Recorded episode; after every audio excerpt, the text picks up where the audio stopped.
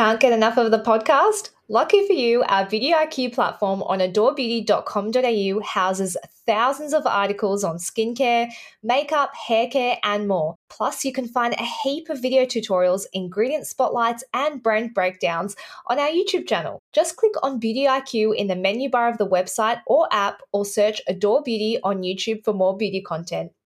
Welcome, everybody, to Beauty IQ, the podcast. I'm your host, Joanna Fleming. And I am your co host, Hannah First. Do we have an intro? Well, I was, oh my God. I was just going to say, that was weird. I was just going to say, um, we've just can I can I say we've just interviewed your mum and I actually yeah. she's like a natural. She's so good. Yeah. And you guys are really similar. I come from a long line of uh, professional podcasts. I know. but like you said you didn't think you were similar. You've definitely got like when she said the bit about the rock hard yeah. watermelons, I was like like the analogy was something you'd yeah. come up with. Yeah. Yeah. Um, I think really I have my mother's uh, confidence I'll say that. Yes. I think I inherited that. yeah, that. I think that's true. And when she said that she'd been doing it for 49 years, I was like, what are we going to be doing? I don't 49? know. Like, yeah. are we I still going to be podcasting? So a lot of my family work in like healthcare or like, you know, um, emergency services. And so yeah. I feel like when I sit at family dinner, I'm like, oh, you know, today we talked about, um, you know, what lipsticks we love, and they're all like, oh, you know, I saved someone's life. I'm like, oh, I'm a bad person. Totally. I know. No, well, we are. We're contributing in other ways. Yeah. We normalize bowel movements, which we do. Is there which is any important. bigger job than that? but I think that this is a good topic to start with labor because my sister just had a baby yes, and she's now congrats. not answering the freaking phone. So, mm. you know how I'm like, apparently she's tired. And I just like, don't be tired. Like, I want to come and see the baby. like, you need to accommodate my Hannah, you already made her wedding about you. Let her have the baby. um, no, I'm so excited. And That's then my great. best friend Steph, who was also so it's so weird because Steph and Alice were, I think their due dates were the same, Steph's partner. And then um, yeah, they ended up, I think, within 24 hours, both had their baby. Wow. So how do you feel? Does it feel any different? I think the photos have been like, I don't know how I'm going to feel when I actually like hold her because I don't know what I'm. Am I going to have babies? I don't know. Yeah. So I think this will be a good test to be like, how much do I love it? Yes. Do I love it enough to have my own? You know what? I I think we're very similar in that we're not very maternal people. Like I don't like other yep. people's kids. I I yeah. just I don't really they don't make me want to have kids. Yeah. But when I when my sister-in-law had my nephew, I was like, yeah. "Oh my god, this must be what it's like to yep. love your own child." And I can imagine it's probably way more than that, but the amount that yep. I love him, I just think like maybe I do want them. yeah, I think we should just keep open minds. Yeah, that's, that's leave it up to the universe. Yes, actually, actually, idea. don't do that. Don't do that. that's that's bad advice. well, I mean. You've thought about it obviously enough to go and have your eggs frozen, Hundred percent. No, yeah. I think I do. I think I do. I'm just, as you said, not. I don't have that maternal yeah. pull that that mm. a lot of women I that I know have that pull, and yes. I haven't felt that. And yeah. you think by almost 33, but we'll see. Yeah, I we'll was see. actually having a conversation with one of my friends the other night, and um, we were talking about how she's coming to the end of her uni degree, and she was like, "I don't even know why I'm doing it. I just want to be a mum." And I was like, "Yeah, that's the opposite to me. That's yeah. never been me." Whereas I think some, um, you know, some of my friends are just like, "Oh, that's really what I want. That's what I want to do." with my life and I- i'm going to say something controversial like Mm. you know how like some women are like they want career or children Yeah. and they're trying to juggle both like i'm not sure if i want either i'm always in the back of my mind being like I don't know. I, don't know. I just want to. I just want to go to Thailand. oh my god! I actually I met someone out the other night that listens to the podcast, Yeah. and she came up to me and she goes, "Where's Hannah?" And I said, "I don't know." And she goes, "Is she in Thailand?" I said, "Probably."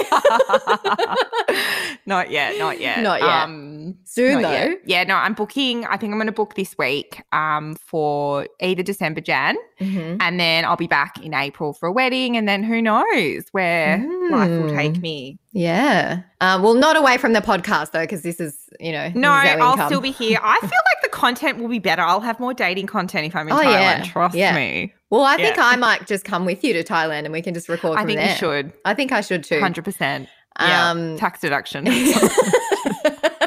don't tell the ATO, everyone. Yeah, don't um, tell them. So, what is on today's episode, Hannah? Well, as we mentioned, Joe's mum is joining us to talk about labour. Then we are talking about moisturiser with Cheeser Westcott and, of course, the products we didn't know we needed. Uh, I feel like we said maybe at the start when we first did the pregnancy episode, Hannah, that we were going to get my mum on to talk about pregnancy yes. and labour. And I thought that there was probably no better time given that my mum uh, is about to retire after 49 years of being a midwife. Wow. Um, so she's here to join us uh, today to talk about labour. Welcome to the podcast, Mum. Thank you, Joe. Hi, Hannah. Nice to be here after all this it's, time. It's weird timing because my best friend and my sister have both just had babies. Oh, so lovely, lovely. Weird timing that we've that you organised this, Joe. Yeah, I thought it was very fitting. I have grown up listening to some horror stories at the dinner table. uh, a lot of people wouldn't have had to do that throughout their life, but I have. Mum, you've probably delivered the babies of some of the people that are listening to this podcast. Like, I wouldn't be surprised if they've had you deliver their kids. So every chance. If anyone has had Rose Blair deliver their baby, um, let me know. um, so can you talk us briefly through the process of labour for those of us who haven't had babies yet, like Hannah and I? Oh well, now there's a few start, a few phases of labour now, and they've actually added a new one, which is called pre-labour. And so a lot of girls think they're actually in in good labour when they're in the pre-labour phase, and that's when you you're actually contracting, but it's just the cervix, which is the neck of the womb, which is thinning out and getting ready for active labour. And then you've got the first stage of labour, which is now classified from about four centimetres of dilatation up to 10 centimetres. So you can imagine, you know, you need to be this big before a baby's head can come down.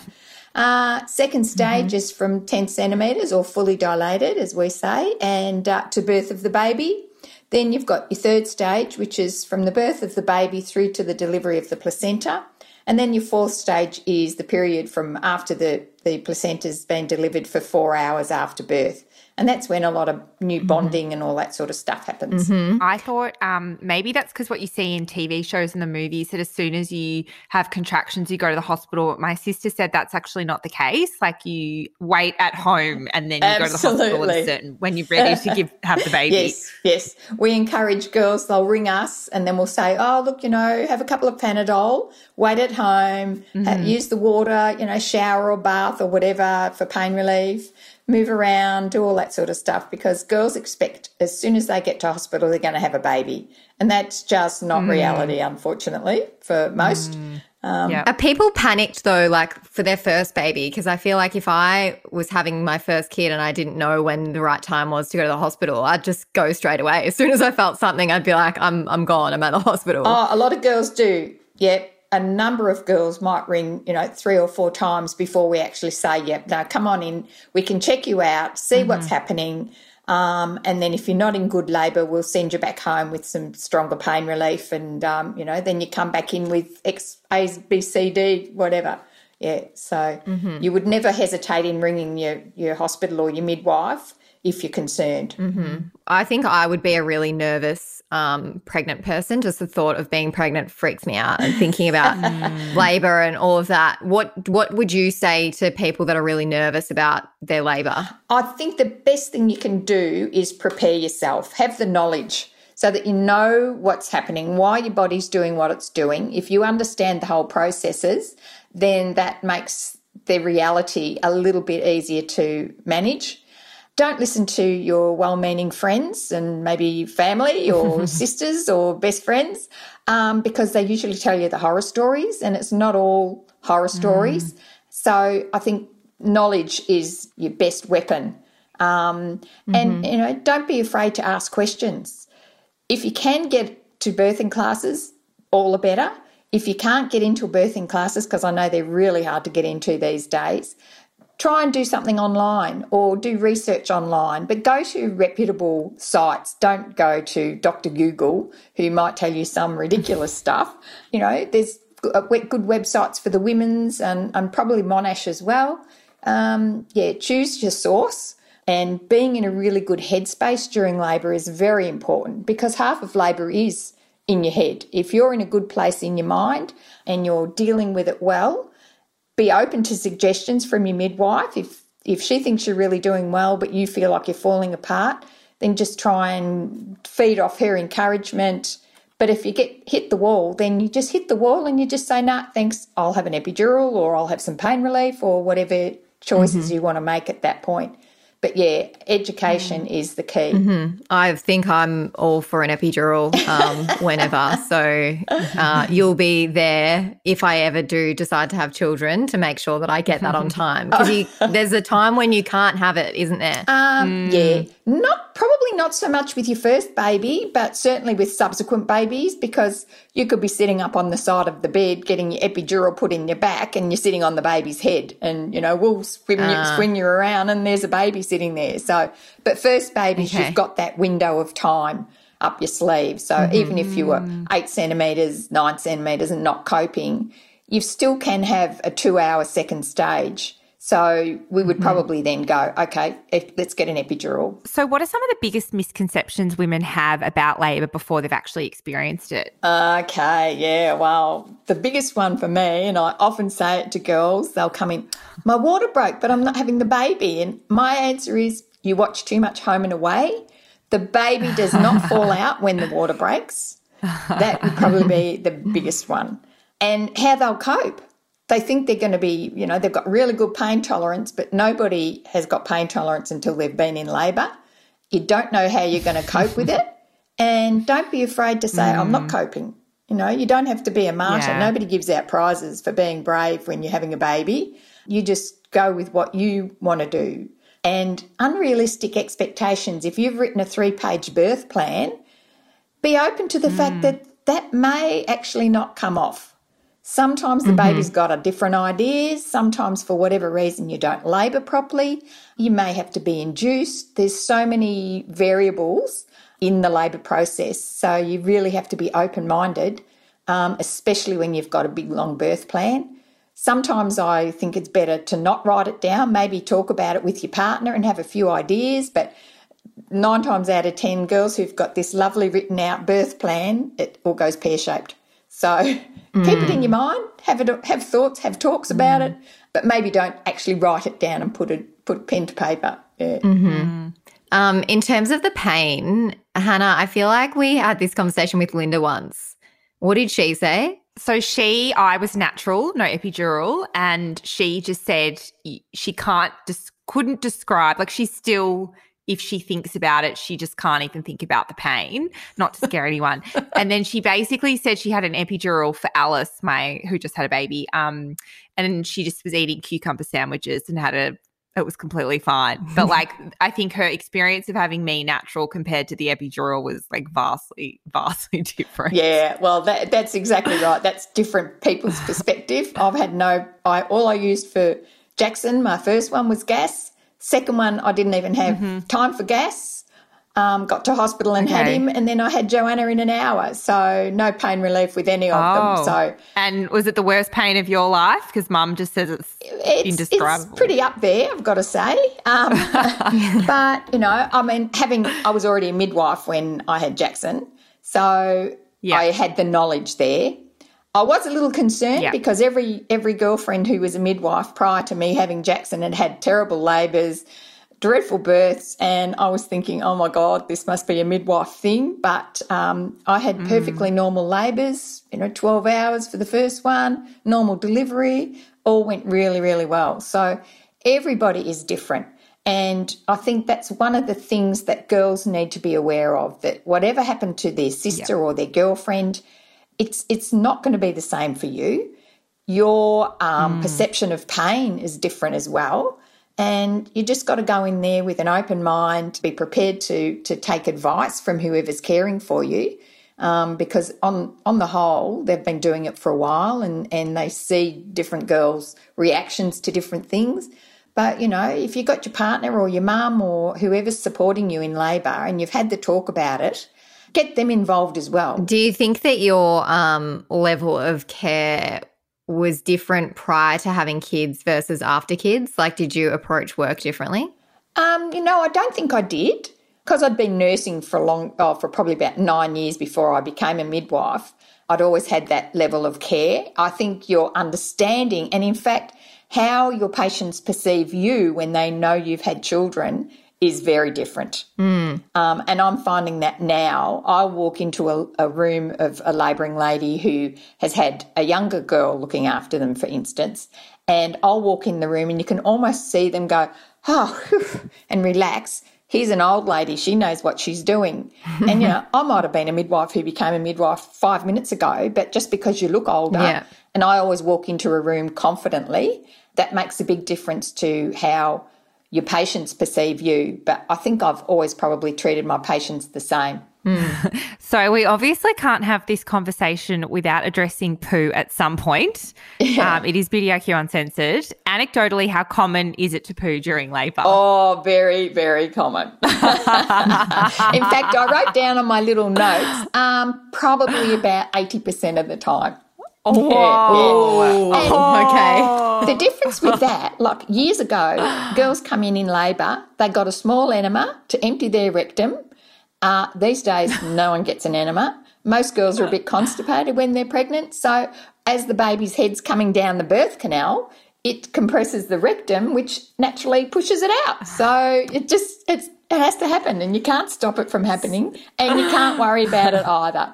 And I promise Well, you, your Let's normalise it. your midwife has seen it a thousand times and she's going to see it Yeah. another thousand times in the next 12 months. So, yeah. So do you just like scoop it up and take it away? yeah, Or? And often the girl doesn't actually know she's done it. You know, the husband's eyeballs are rolling around in their head. Ah. and we just just wipe it away, pop it in the bin and, and keep going with what we're doing. Wow. I wonder if Alice did a poo, Hannah. I haven't actually asked her.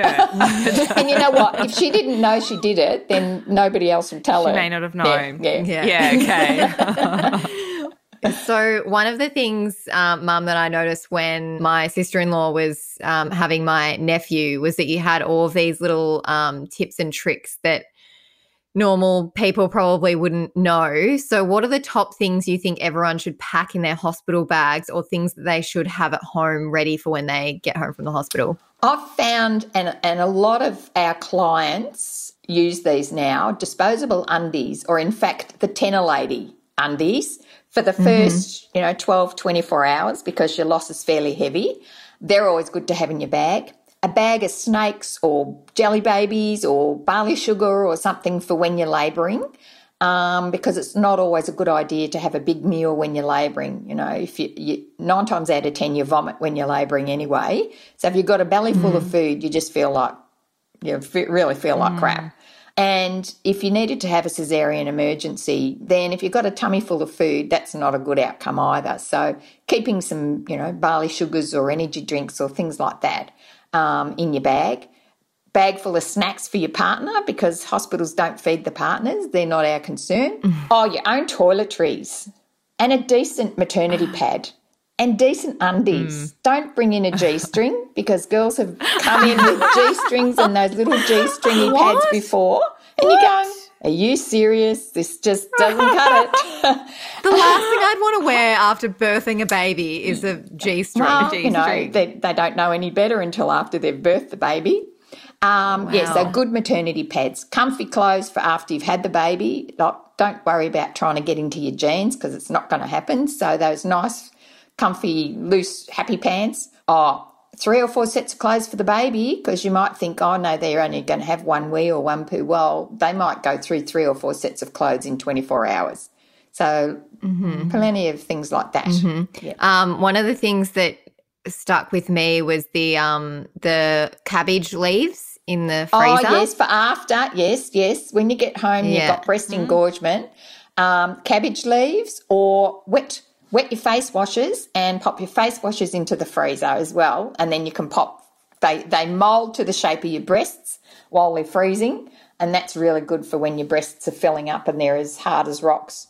Mm-hmm. And when that happens, also, if you can't get the baby on the breast because your breasts are so rock hard, express your nipples off a little bit to soften up your breasts so that the baby can actually get on. If you're trying to put a baby mm-hmm. on a mm. rock hard breast, it's like you trying to suck the end of a watermelon. It just doesn't work. so Hannah and I are both like, what? you can visualize. I see where you get your personality from, Joe. I love it. Do you? yeah. Actually, I feel like I feel like I'm not that similar to my mum. I'm getting I'm getting Jo vibes. All right. Well, maybe the audience is as well. Um, I feel like um, you haven't given the audience as much of the graphic detail as I normally get, Mum. Well, um, I wasn't sure so how much, they've been spared. How much graphic detail you wanted? I didn't want to scare these poor girls off who might be thinking of having a baby or actually in. La- That's in a good preg- idea. Who are pregnant? Yeah, don't worry about me. I'll just be terrified for the rest of my life. But yeah, yeah. No, my advice is educate yourself. Um, mm. And don't listen to your friends because you know their experience is going to be different to yours and you know just just go in there with an open mind mm-hmm. be active during labor unless you're being induced and there's you know for all different reasons that can happen but uh, you know be up and about hop in the bath get in the shower things like that well it was funny because we went to chadstone with alice my sister like the, the and then literally she was walking around she was five or six days overdue and she just wanted it out. And so we went out for the day and then literally she was in the hospital that night. Yes, yeah. So yeah, I can't yeah. imagine wanting to go to Chadstone five or six days overdue. Well, she she I think she just needed to get yes, up and active yeah. and then and then it happened. Yeah. Yeah. Well, I could tell you just a few things to do to try and in, get yourself into labour, but you probably don't want to hear that, and maybe your audience doesn't either. we need most- a part two, Joe. Yeah, we might we might have to do a part two, but the um the more uncensored version. yeah, we're gonna have to idea. give me some more leading questions. yeah. Um, well, thanks for joining us, Mum. Um, if anyone has any labour questions, I mean, you can send them through to me and I'll pass them on to to mum. My pleasure. Uh, to answer. Mm-hmm. Yeah, absolutely. Um, well, congrats on 49 years of uh, midwifery yeah. oh, slash nursing. You, yeah. It's coming coming to the end, it but is. I know that you've probably brought a lot of babies into the world. So a lot of women would be grateful. Do you reckon we'll um, celebrate 49 years of Beauty IQ uncensored one day?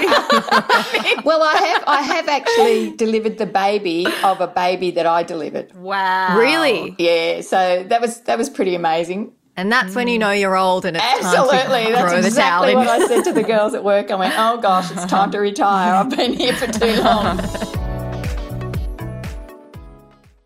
So today we have a another back to basics kind of topic because uh, you guys all really liked that cleansing episode that we did a while ago with Yads, and so we have Cheesa Westcott joining us from Glow Skin and Nutrition to talk moisturizers 101. Welcome back to the podcast, Cheesa. Oh, thank you so much, ladies. It's always a pleasure. Yes, great to have you back, and we're looking forward to um, getting through these basic moisturizer questions. So let's start off with the actual super basics for anyone that doesn't know what is a moisturizer and why is it important in a skincare routine?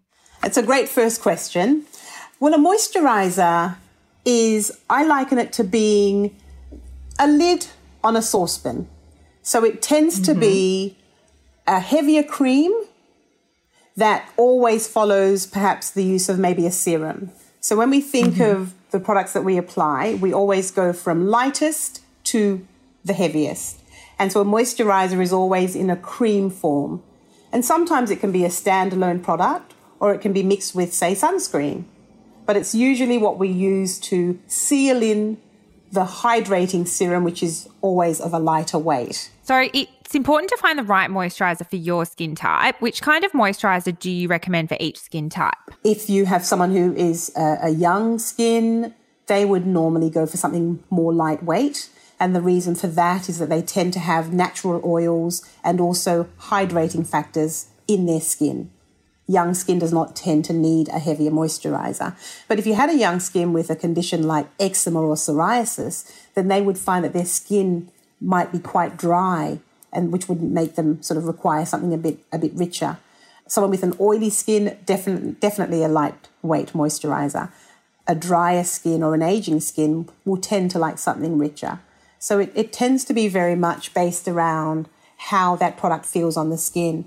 You'll often find someone with an oily skin saying, Oh my gosh, I don't like anything heavy because it, it makes my skin feel like it's suffocating. Or I feel my makeup slide off my face, for example. When you say lightweight, do you mean like, is that like a gel? Yeah, so it can be. It, it we so we tend to look at preparations that are either water in oil or oils in water, and oil in water preparation is more lightweight. So that can be a bit of a, a mix between maybe uh, a cream and a gel. So we call them cream gels, for example, and mm-hmm. they would be better on someone who doesn't like anything too heavy.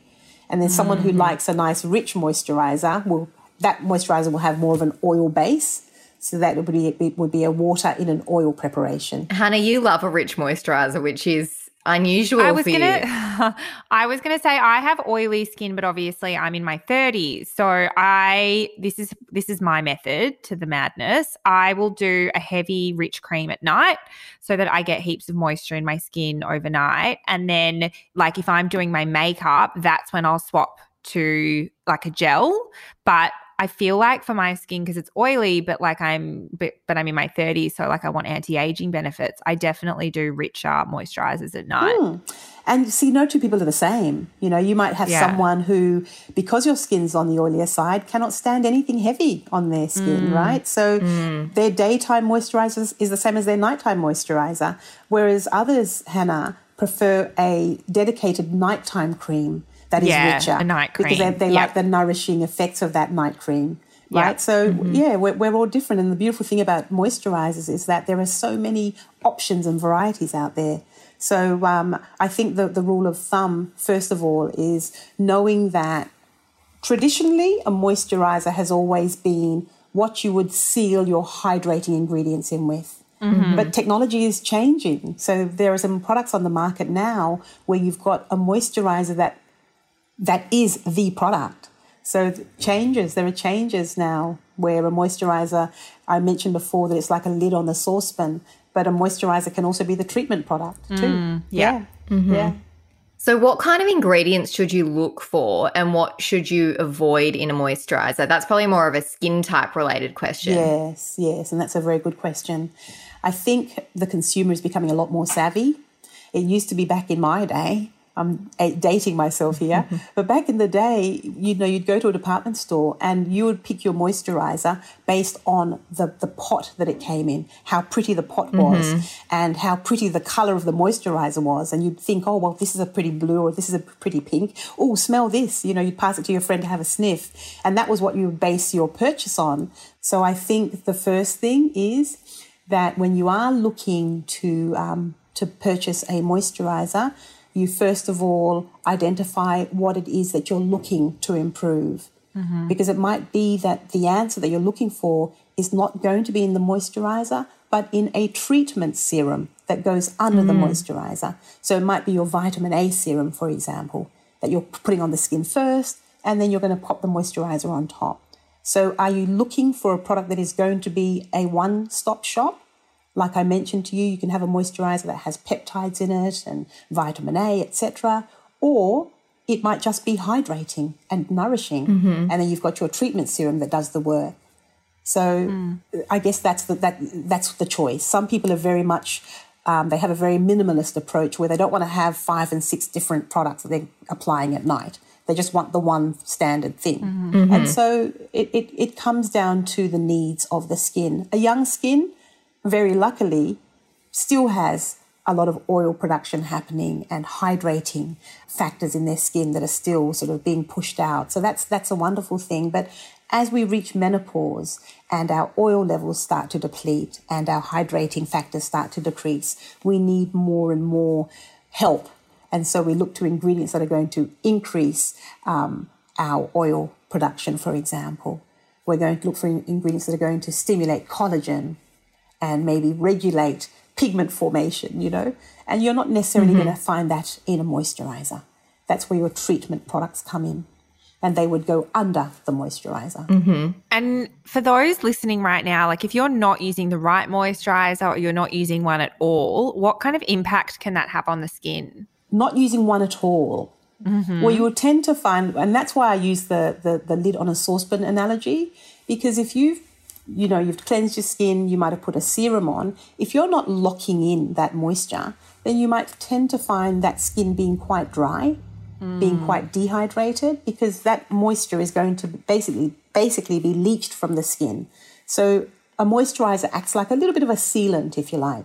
So that could be one thing. If you're using the wrong kind of moisturizer for your skin, so say for example you're a someone, I mean in your case Hannah, you like a rich moisturizer, but your your skin is beautiful, right? And it's it's relatively pro- unproblematic. You don't really have any major concerns, right? But if you had someone who was maybe 10 years older than you with very dry skin, where there was oil depletion and there was hydration depletion, if you put on a, a, a gel like moisturizer on, on, on your skin, it's not going to feel nourishing enough. It's not really going to mm-hmm. do anything. So your skin is not going, it's going to feel like it needs, you know, a big drink of water. It's going to feel like it's missing the oils that obviously it needs.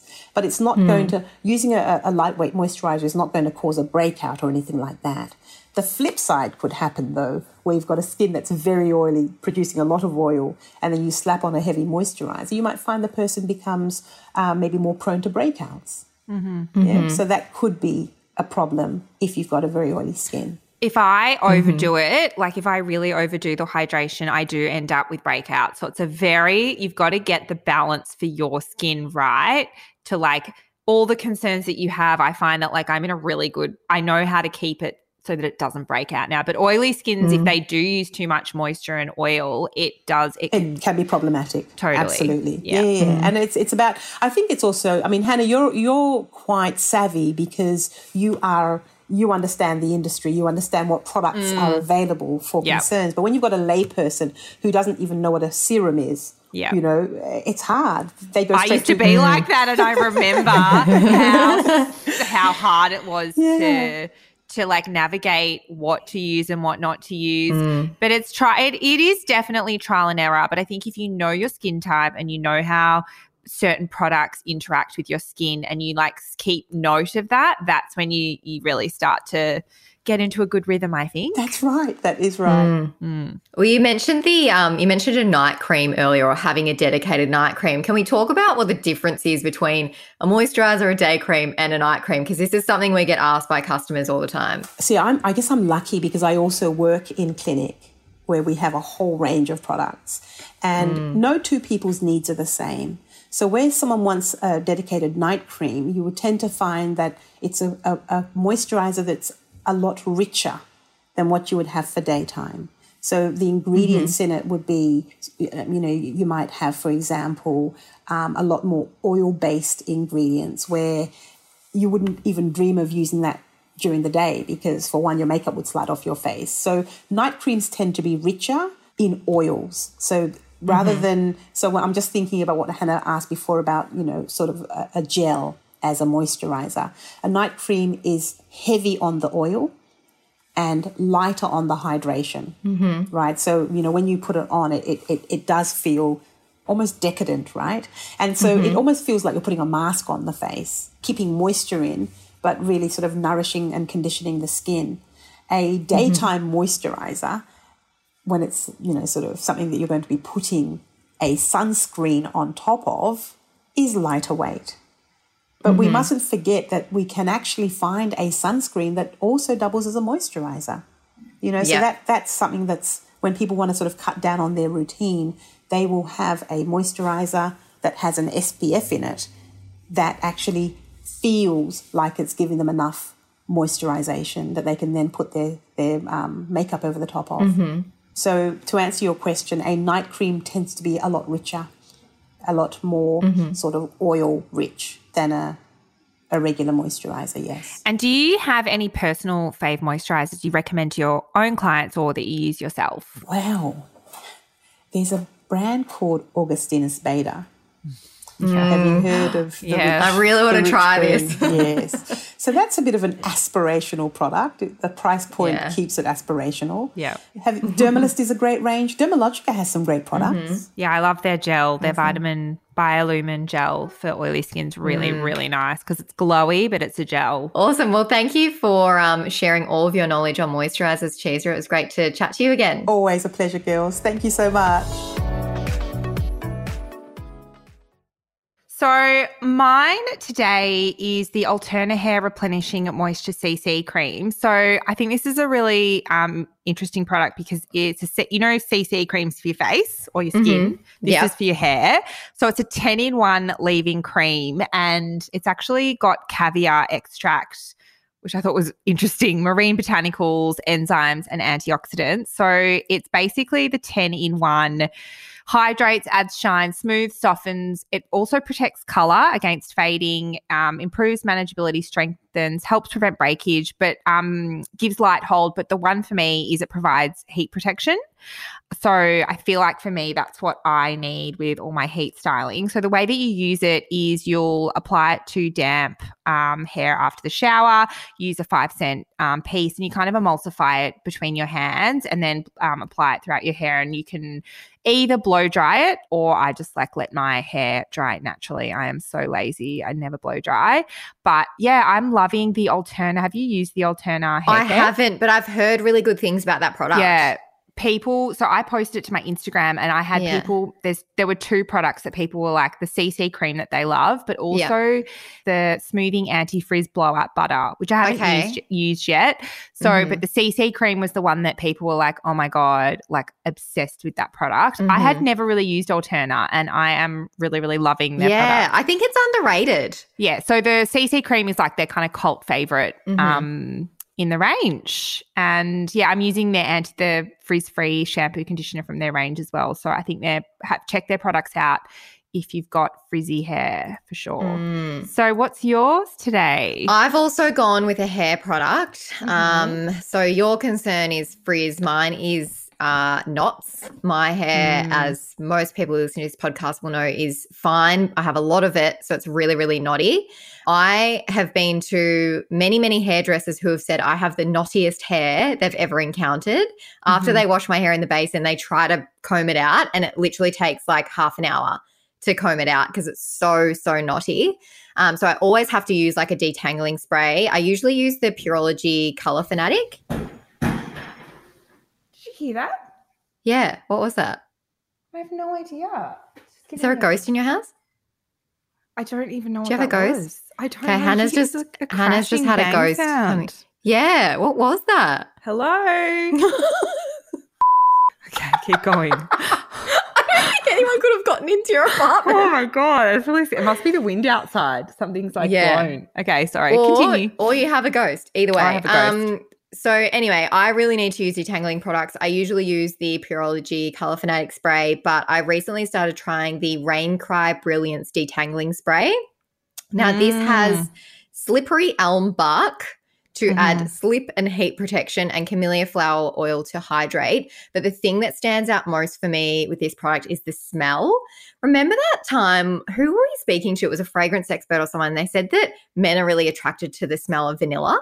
Mm, yeah, I've yeah, never yeah. forgotten that, and I've, I've got a bad memory, that. but that really just stayed in there. Um, this smells a lot like vanilla, and it's Oof. really not not that fake vanilla, not like that. You know when you clean the fridge with that um, fridge cleaning stuff, and it smells really fake vanilla I don't know. No, my mum uses it. Okay. Um, it's not like that. It's like a very nice soft vanilla, but it does detangle. I like to mix this with the Pureology. So I still use the Pureology and I use that like on top of it. So I just, you know, go at it twice with two detangling things. It makes it so much easier to comb through my hair.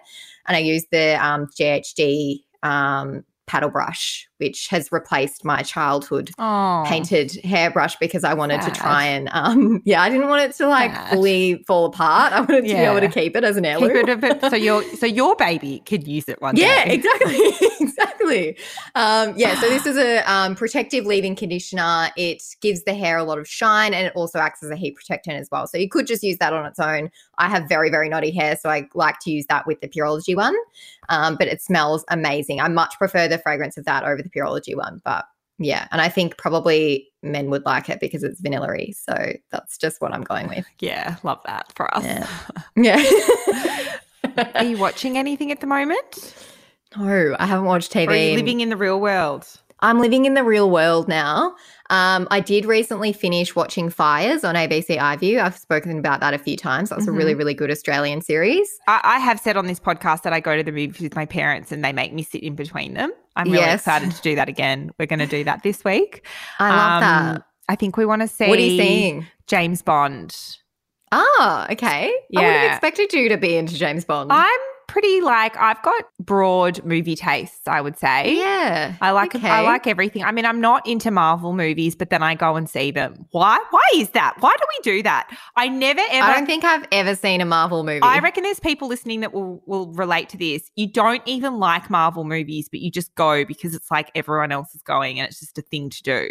I never enjoy no, them. I can't. They're always too long and they're boring, and I don't ever understand the storyline. Yeah, because I haven't seen all the other movies. I'm like, sorry, yeah. who's that? Like, can you give me some context? Why would you go and watch those if you've not seen the I don't know, ones? and I don't know like who's who and like why are they all. I, I have no idea what's going on. But okay. I yeah usually go. My sister loves Marvel movies, but yeah, so Eternals you know is the other movie that I might go and it's see. It's the movie experience. It's the getting yeah, the popcorn it's sitting there in like pitch black you know yeah. i love the movies uh, probably a weird thing about me i really like um world war ii movies oh. which is off brand for me but i yeah. really like them that is really off brand for you yeah. Um, by the way in case we haven't mentioned it, we are nominated in the Australian Podcast Awards for Best Branded Podcast, which is super exciting. We are so um, But because we're we're pretty confident we're not going to win, um, we need you to go and vote for us in uh, the People's Choice Awards. Um, so we're going to put the link in the episode notes uh, to go and vote for us in the Australian Podcast Awards. So hopefully we can win something on the night and it'll be worth a trip to Sydney. We're going to Sydney. So, Finally. Oh my God. So We've been waiting our whole lives to go to Sydney. Well, yeah, it's been a long time between Sydney trips. What would have been our last Sydney trip? So, our last Sydney trip would have been the Estee Lauder night where we, yes, I reckon that was it. I reckon sure. it was as well. Yeah. Yeah. We went up to Sydney with Estee Lauder. Oh, good times. Good Pre COVID life. Well, yeah. it's now post COVID life. We're post back. COVID. We're back mm. in a big way. Yeah. All right. Well, um. I'll let you say your little, little see ya, and yeah. we'll be back next week. Go on. See ya. No, that was too too high energy. Low en- lower energy. Bring it down. It. it makes me laugh now. You're right. like, see ya. Thanks everyone for joining us today. Don't forget to subscribe and tell your friends. It helps other people to discover us. And also, we really want to know what you thought about this podcast. So if you can leave us a review, that would be much appreciated.